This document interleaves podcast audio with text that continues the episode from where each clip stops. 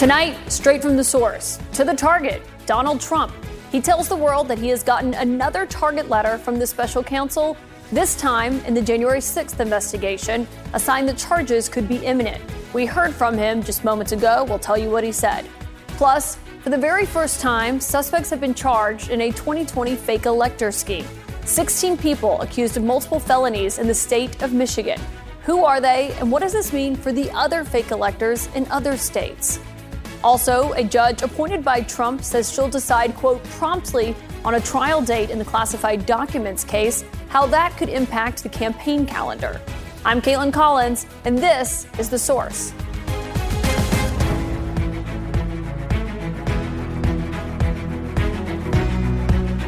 It is 9 p.m. Eastern, and the Trump headlines just keep on coming tonight. The biggest one being broken by the former president himself he says that he has been informed by the special counsel that he's a target in the federal January 6th investigation. In his own words, that quote almost always means an arrest and an indictment is coming.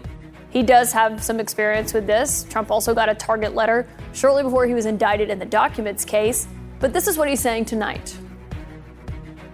Now I'm like becoming an expert. I have no choice. If you say something about an election, they want to put you in jail for the rest of your life. It's a disgrace. We also have new reporting out of Arizona, where I have learned that the former governor, Doug Ducey, has been contacted by Jack Smith's team as a potential witness. Of course, Ducey was pressured by Trump after the 2020 election and really recently said he was surprised that he hadn't yet heard from the special counsel. But wait, there is more.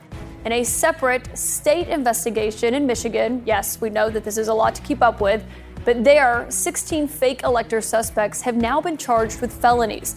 This marks the first time that anyone has been charged with a crime related to that fake elector scheme.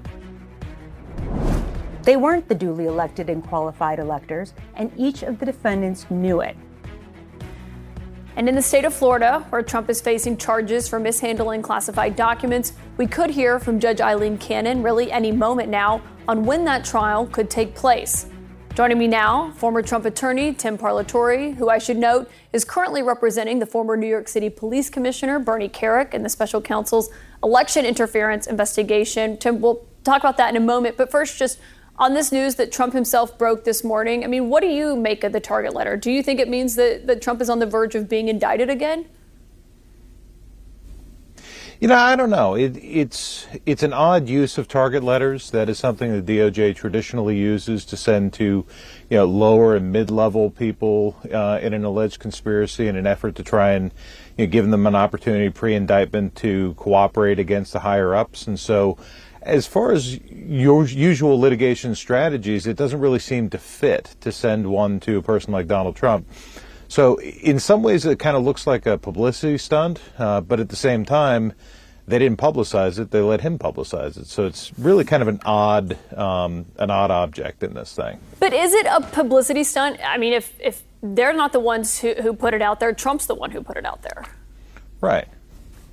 It is, which makes it all the more weird because I don't understand, you know, what the value of a target letter to Donald Trump has. You know, they do have legitimate uh, purposes. They're used quite effectively in other cases, but sending one to you know to the uh, to the top potential defendant and somebody who's definitely not going to be interested in any type of a plea agreement doesn't really make any sense whatsoever. So I don't know if they're you know we're doing it just to preempt with the Michigan charges or what. Uh, but it just it does seem to be a departure from normal DOJ procedures. But when you say you're not sure what value it has, I mean, wouldn't they be mad if they right. did not get a heads up that he was about to be indicted potentially? Well, but here's the thing: DOJ, the use of a target letter that is not something that's required. Would they be upset that they don't get a heads up? They usually get a heads up when the indictment happens you know, once an indictment is voted out, then they would get a heads up, hey, we've got an indictment, so let's schedule an arraignment. Getting a heads up ahead of time is not something that is required by the rules. It's something that is used for specific purposes, none of which are really applicable here. And so it just it strikes me as something that they, you know, wouldn't normally do and, you know, doing it here is very out of the ordinary. But is it out of the ordinary? I mean, I looked at the justice manual. It, it seems to just say, you know, when someone is not called to testify, they are encouraged to notify them the way that, that Trump has now been notified that he is a target in this investigation. They can. It's not required. It's definitely not required. It's something that I've seen very rarely, only in, in again, in cases where they are trying to uh, encourage the uh, potential defendant to come in and cooperate and to try and cut a plea uh, or a cooperation deal pre charge. What is your sense? Uh, I mean, Trump himself says he thinks he's going to face charges here. What do you think he'll be indicted for?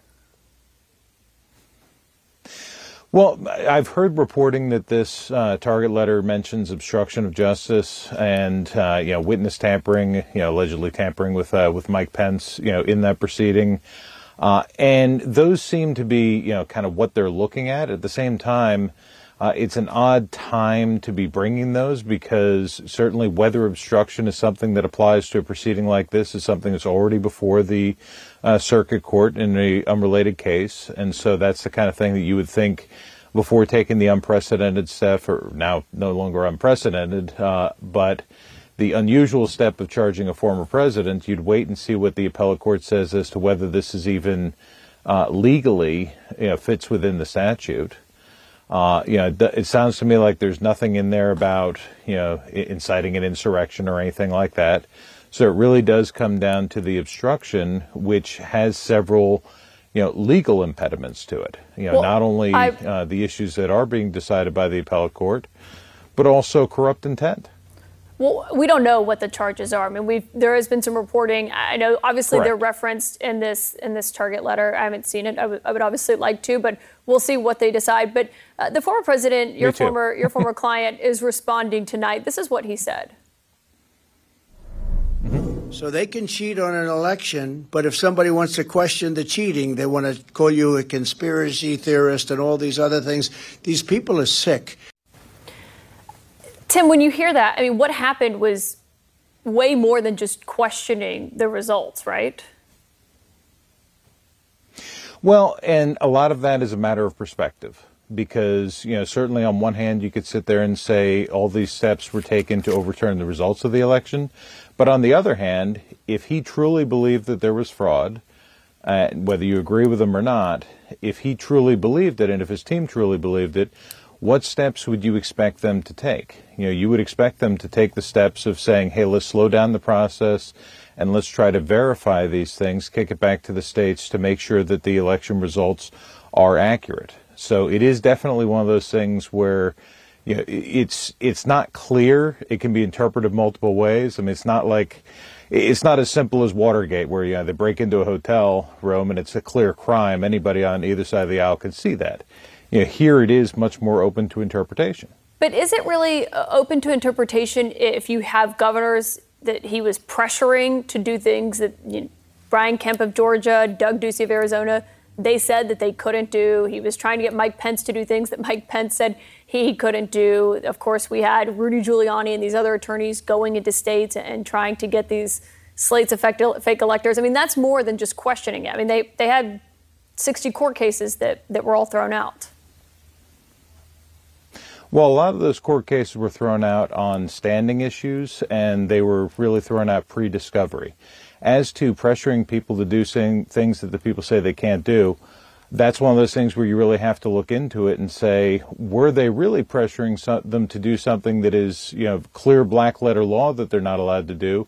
Or again, is it one of those things where it's open to interpretation? When it comes to Mike Pence, obviously there are different interpretations as to what his powers are under the Electoral College Act, and it's one of the reasons why Congress, you know, then went to amend the act to kind of close it and make it a lot more clear that his role is purely ceremonial, because there was confusion and there were different well, interpretations. I don't, I don't Just think because you're asking somebody to do something I mean, and people can disagree on this. That that's well, the people, thing. Is that's what makes it open to interpretation. Most people, I would say, it's not open to interpretation. I mean, Pence certainly did not believe that. The attorneys that he talked to didn't believe that. I mean, John Eastman thought that. I guess he says it's open to interpretation. But Tim, I want to also ask you because.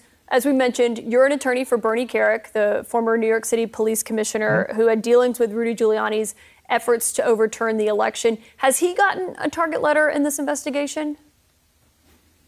No, no. Do you anticipate that he will? Absolutely not. Why do you not think he'll get one? Why would he? He hasn't done anything wrong. He was an investigator, and everything he did was was legal and appropriate. You know, he was hired to go out there and do an investigation to try and see if there was evidence of fraud. Uh, he presented what he found to the January 6th committee. He explained that based on his experience and what they found, uh, he believed that it formed probable cause to believe that fraud had been committed. You know, not proof beyond a reasonable doubt or anything like that, but probable cause that he believed was something that warranted further investigation, but based on the limitations of of his uh, abilities, you know, lack of subpoena power, lack of time, resources, things like that, that it needed to be further investigated by other people. You know, that's what he passed up. Okay. That's what he told the January 6th committee. Has he told Nobody's the special really counsel that? to- Have- has there been any? Has there been a request for an interview, or has he sat down for an interview? We we expect to sit down and explain that to the special counsel as well. Sure.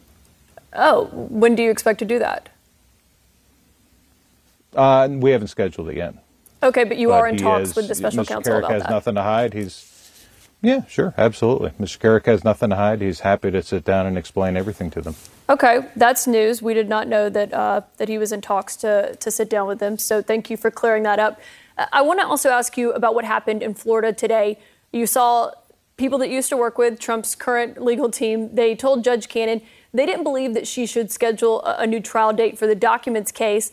But Todd Blanche said that if if she were, that they proposed mid-November or later next year. Obviously, that would be after the election. Do you do you really think they can't go to trial before November?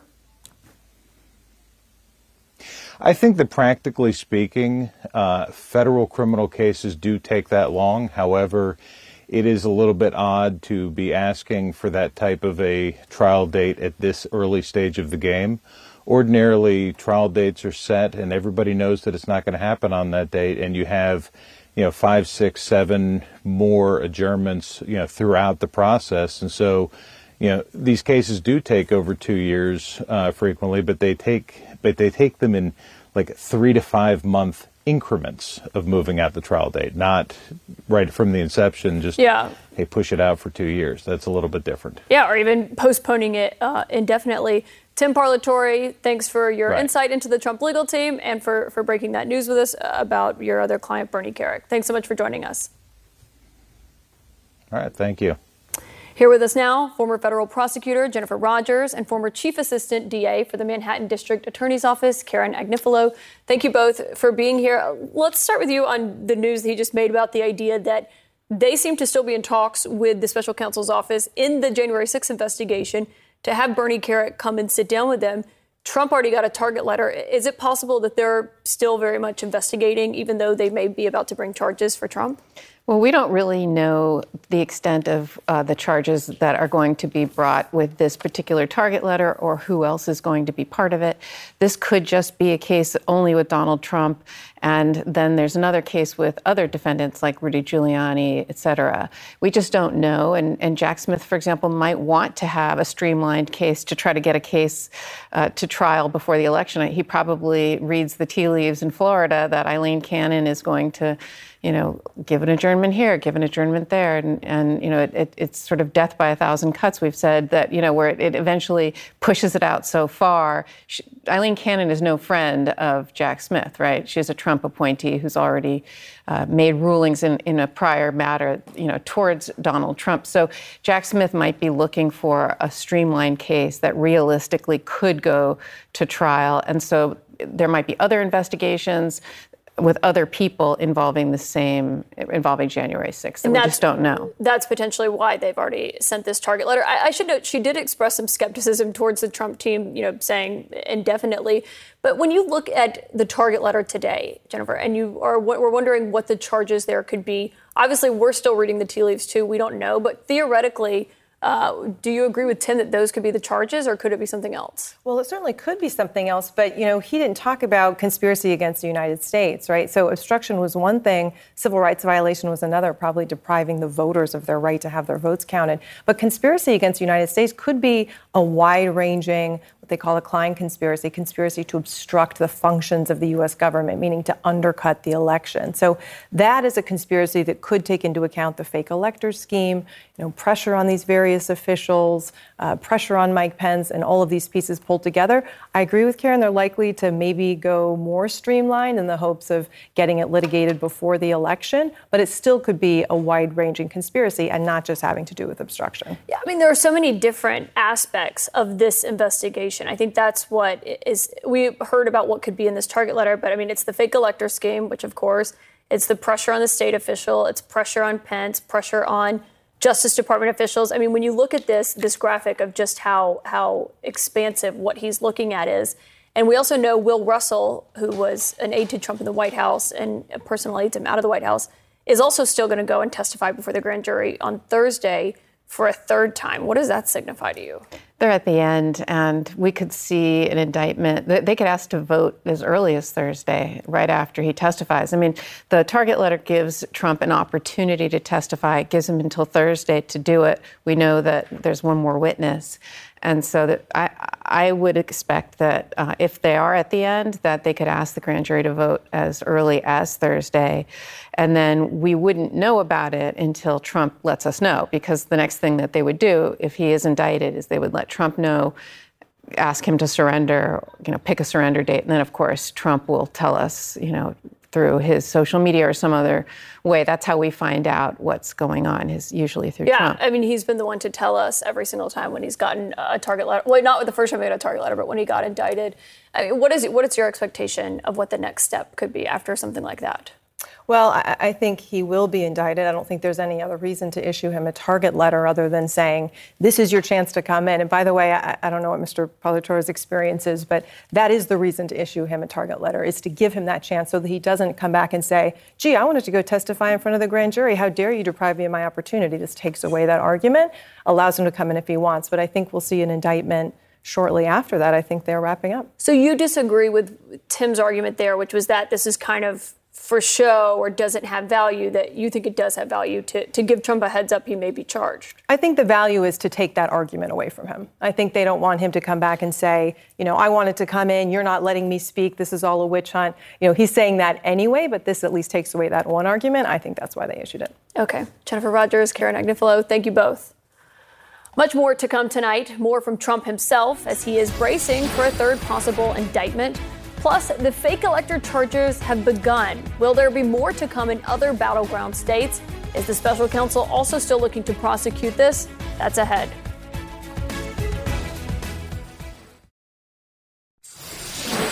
Tonight, former President Trump is attacking the Justice Department again after revealing that he is the target of the special counsel's election probe. This is him in Iowa earlier tonight. They go after Trump, but they don't go after terrorists. Right? They should give a little of that uh, oomph to going after the terrorists. Maggie Haberman, a senior political correspondent for the New York Times, joins me now. I mean, to hear him saying that, I don't think is surprising. It came pretty unprompted. He's at this Elks Lodge event in Cedar Rapids, and he just started uh, uh, talking about it. I mean, what's your sense from your reporting about what his reaction to this was privately? So he was. Uh, for somebody who's not great at keeping other people's secrets, he can be very good at keeping his own. And he was not especially chatty with people in his circle about this over the last two days. They, he ended up putting it out because they got a news inquiry about it, and he was trying to get ahead of it because, as we have seen with his previous two indictments, this is not yet an indictment, but it's a likely one.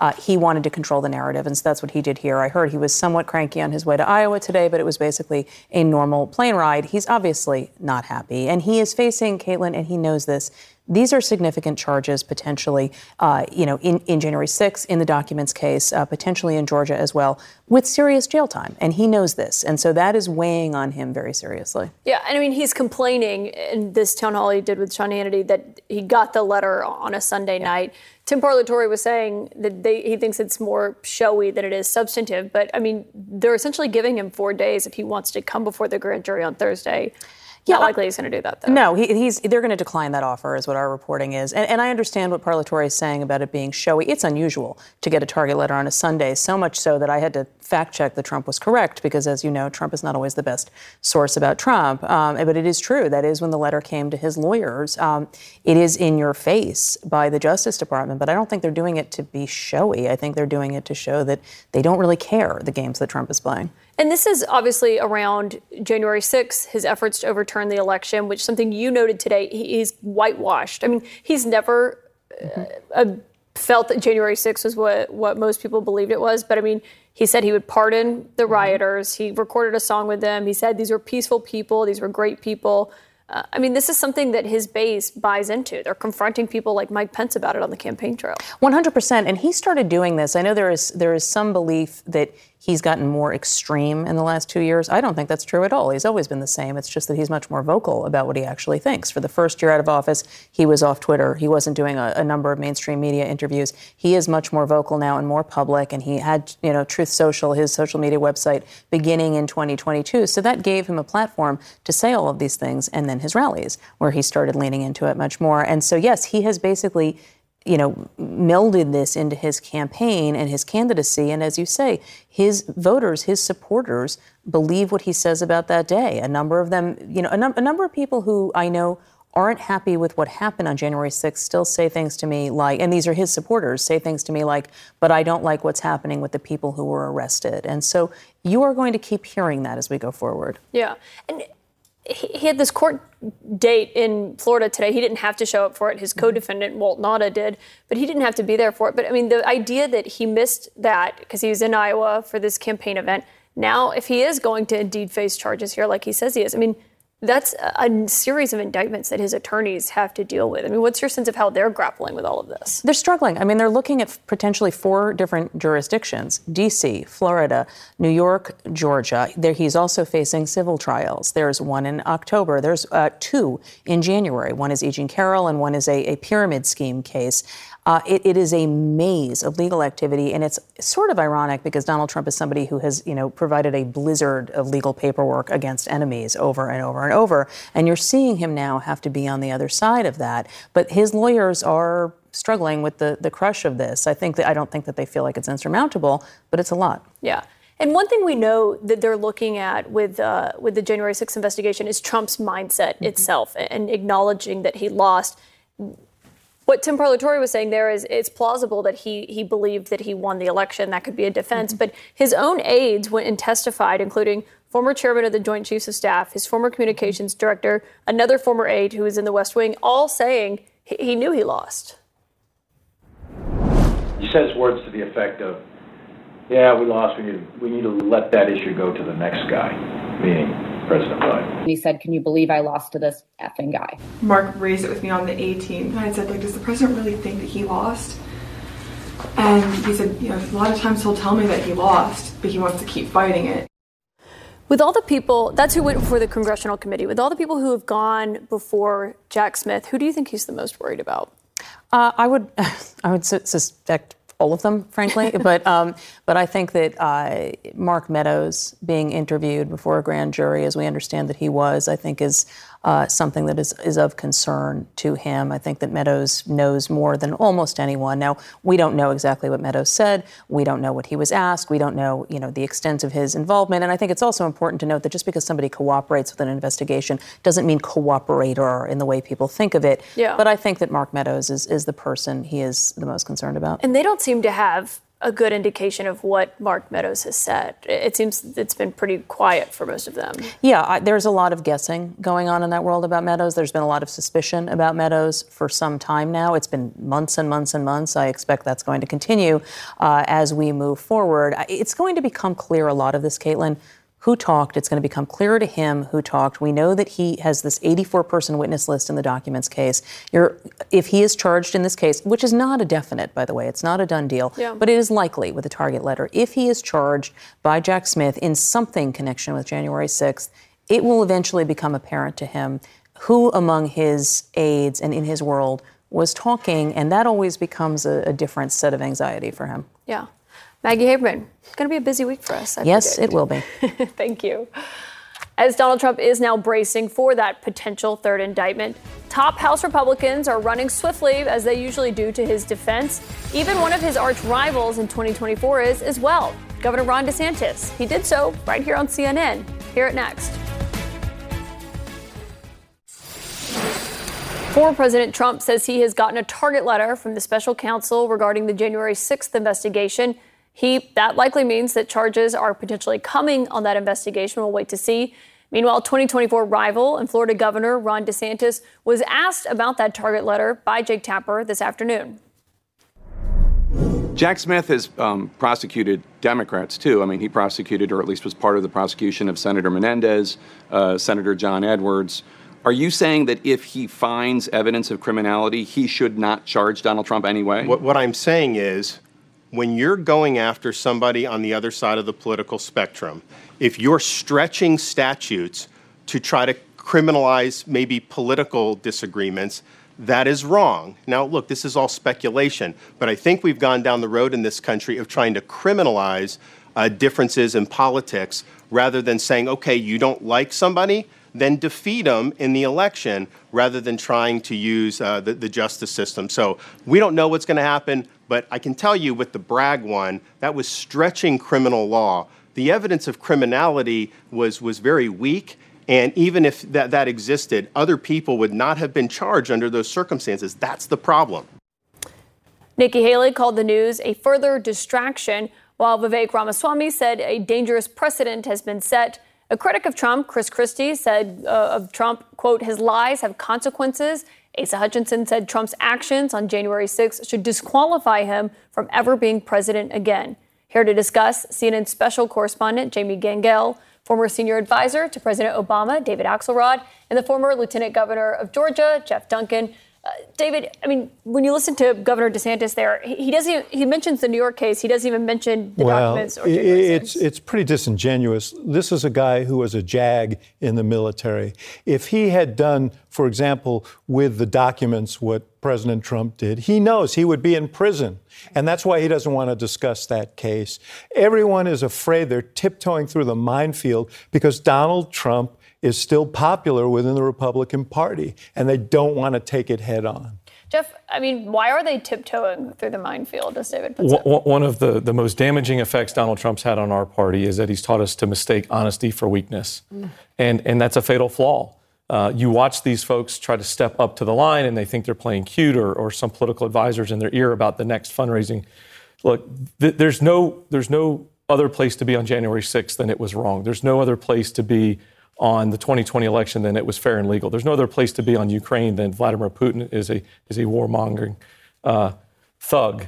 Uh, but yet he wants to blur all of this. I think this is a golden opportunity for somebody in this field to step up with with all the energy and strength in their in their body to step up and say Donald Trump is wrong. I'm going to prove it, and I'm going to win the hearts and minds of Republicans, so I can win a primary and then eventually beat Joe Biden. Well, and not only are you not really seeing it on the 2024 trail from except from the obvious candidates, but Jamie also House Speaker Kevin McCarthy, who, you know, had, of course, let's just look at what he said in the days right after January 6th and what he is saying now after learning about this today.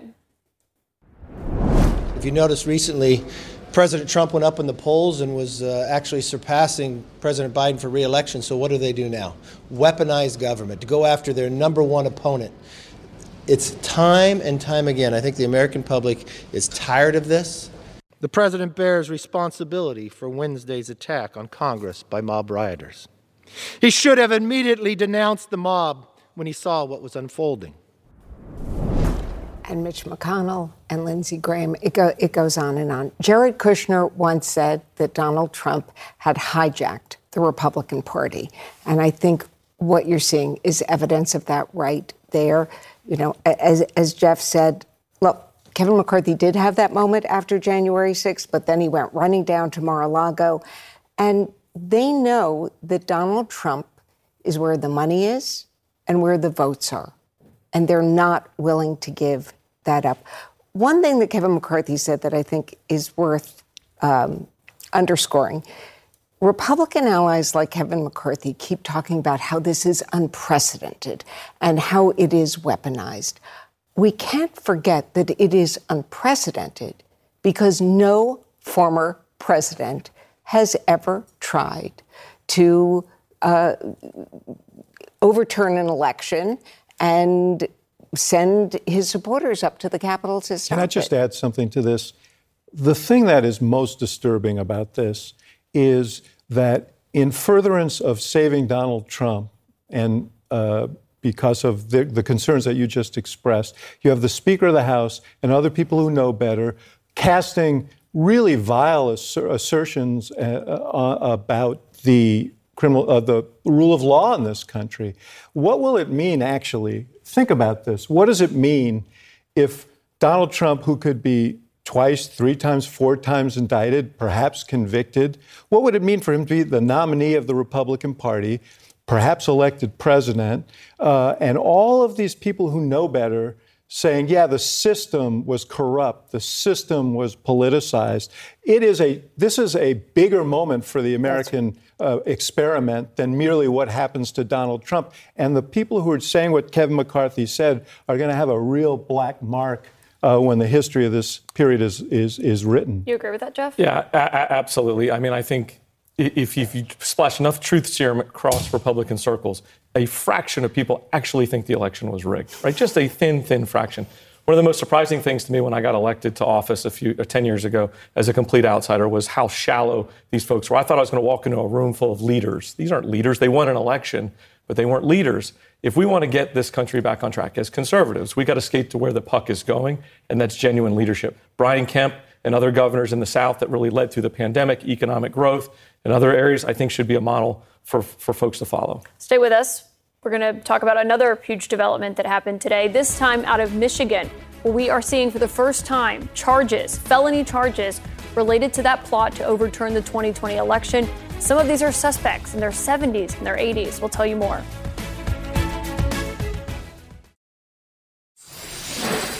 Tonight, the Michigan Attorney General announcing charges against 16 people in the fake elector scheme in their state, each of them being charged with eight felonies.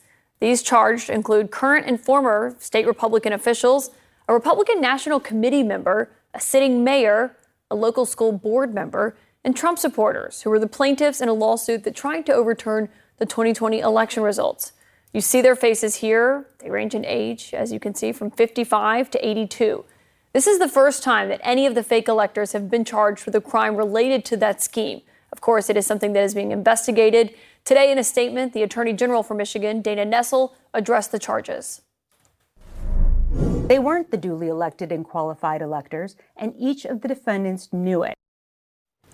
My panel's back with me. I mean, David, when you look at that, and you look at, I, I was what I was so struck by are the ages of many of these uh, people mm-hmm. who, who have served in Republican politics in yeah. Michigan for, for years, for look, decades. I, I think, uh, you know, you look at some of the people who were there on January 6th, uh, who were bankers and lawyers, and, you know, the, there were people who were given to believe that they were doing their patriotic duty.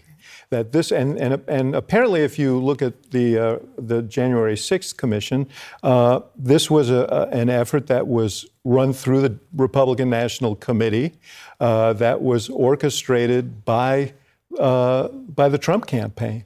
Uh, so they thought they were doing their duty. Uh, by doing this. Doesn't excuse what they did. They were told not to bring their phones in. They were told not to record anything. Were, it was obvious that they were doing something. Uh, it should have been obvious that they were doing something wrong. But there's going to there are going to be a lot of uh, lives strewn across the road, ruined uh, by the schemes of Donald Trump. I mean, Jeff, you're from you were the lieutenant governor in Georgia. I mean, I imagine in Georgia a very similar scene is playing out. Yeah, I had to do a double take when I looked at this board because it looks like a carbon copy of in Georgia, right? It's this large swath of successful folks, retired folks, members of the community, donors, party activists, some elected, some statewide elected. The, the gentleman who who took my position as lieutenant governor after I decided not to run was on there, and so was the head of our state party. But this goes to the, the breadth and depth of the lie right? I mean, my wife and I couldn't go to the grocery store without somebody coming up, somebody that we went to, our kids went to school with or we went to church with, coming up and calling us out and questioning us on, you took money from this, you rigged the Dominion machines. I mean, this, this was an intense lie that, that Donald Trump just fed on and those around him. I think we, I think, Kaitlan, we, we should make clear they're looking at this in Georgia, they're looking at it in Arizona, presumably the, the, the feds are looking at this as well as part of this January 6th investigation. This is one thread, and when you pull on it, I think it's going to be a lot more expense, uh, extensive fabric than just what happened in Michigan. Well, and that's a great question for you, Jamie. I mean, as you do look at that, because this is the Michigan State investigation. Right. Of course, that's why you saw their Attorney General announcing it. How does that fit into the special counsel's probe, which we know is looking at the fake electors? We don't know yet, but let's keep in mind these are state charges. And there, there's no question that I'm sure that the special counsel is also looking at this. We know people have, have been interviewed. But if Donald Trump does become the Republican nominee, if he is reelected president, one of the things we've heard him say is that he's likely to pardon a lot of people. If these folks are charged, uh, they've been charged, but if they're convicted, he cannot pardon them. So the question is will some of them flip? Will some of them testify? Are there documents, emails back to the White House or the you can't RNC? pardon them because they're state charges. Because they're state charges, not federal charges. So this starts on the state level, but it may fit into the federal case. But big picture, no pardons for these people. It, has been reported in Georgia in the AJC. I read uh, several times that there's up to eight of these faux electors that have uh, decided to cooperate. Uh, out of out of I believe 16. I mean, yeah, all the stories going back and forth and the mountains of information that are out there. I mean, these are real serious charges. But I think it plays to the political problem that we have. This type of scenario playing out does not win the middle, and we can't win the White House as Republicans if we don't win the middle. And Brian Kemp says you can't win the White House if you don't win Georgia. We'll see what that looks like. Jeff Duncan, David Axelrod, Jamie Gangel, thank you all. Coming up, the further we get from January 6th and what happened that day, the more Donald Trump has tried to essentially whitewash what happened. But it's important to remember people died. Police officers were brutally attacked. One of those officers will join me next. Of course, what we have been talking about tonight is Trump's revelation that he has gotten a target letter in the special counsel's January 6th investigation. Of course, this comes in the years since Trump has tried to downplay what happened that day. Of course, here are the facts. Five officers died in the days and the months following January 6th. One of the rioters who entered the Capitol that day was also shot and killed. As many as 140 police officers were injured that day. One of the officers who was there at the Capitol that day is Dan- Officer Daniel Hodges. You'll remember the disturbing video of him as he was being attacked by the rioters.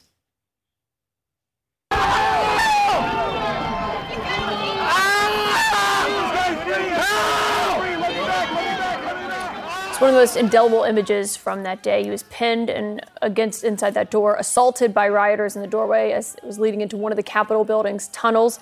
Joining me tonight is Officer Daniel Hodges. Officer, thank you for being here. I just wonder what went through your mind this morning when you when you heard the news that Trump did get a target letter in this investigation, signaling that charges are coming.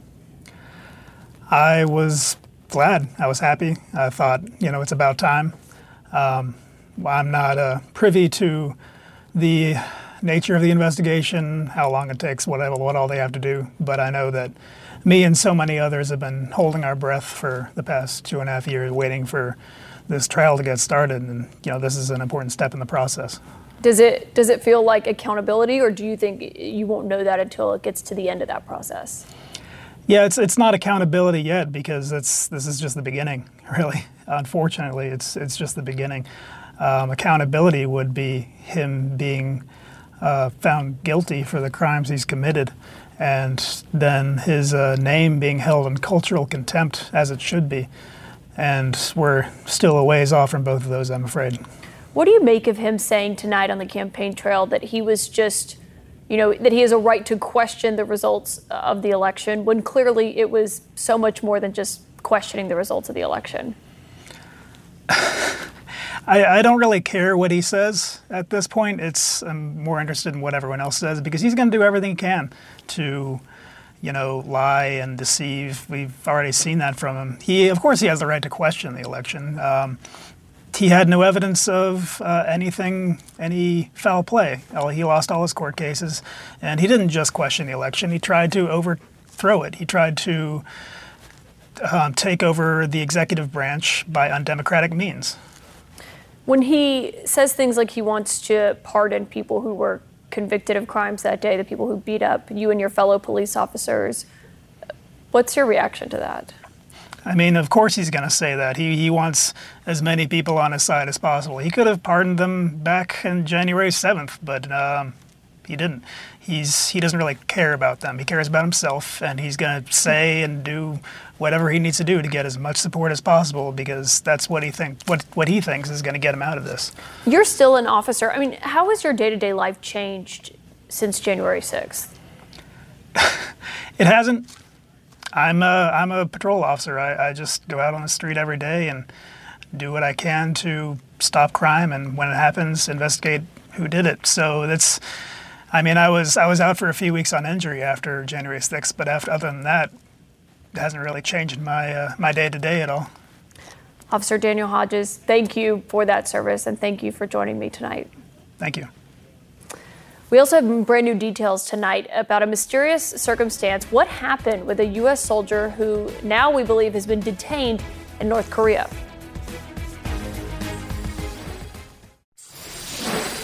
Tonight, we are learning new details about the U.S. soldier who is believed to be in North Korean custody. The Army says he is Private Travis King, a cavalry scout who enlisted in January 2021. Defense Secretary Austin says that he willfully and without authorization crossed the demilitarized zone while on a tour of what is known as the Joint Security Area between North Korea and South Korea. Sources tell CNN that King spent 50 days in a detention facility in South Korea before this, he was facing disciplinary action for assault. He was about to be separated from the Army and had even been escorted to the airport to fly back to the U.S., but he never boarded that plane. We'll tell you more as we learn it in that case. Thank you so much for joining us tonight. CNN Prime Time with Laura Coates starts right now. When you work, you work next level. And when you play, you play next level. And when it's time to sleep, Sleep Number smart beds are designed to embrace your uniqueness, providing you with high-quality sleep every night. Sleep next level. JD Power ranks Sleep Number number 1 in customer satisfaction with mattresses purchased in-store. And now, the Queen Sleep Number C4 smart bed is only $1,599. Save $300 for a limited time, only at Sleep Number stores or sleepnumber.com. Prices higher in Alaska and Hawaii. I'm Dr. Sanjay Gupta, host of the Chasing Life podcast. In honor of our 10th season, we want to hear from you.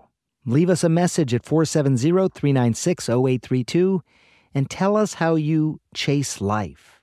It could be used on an upcoming episode.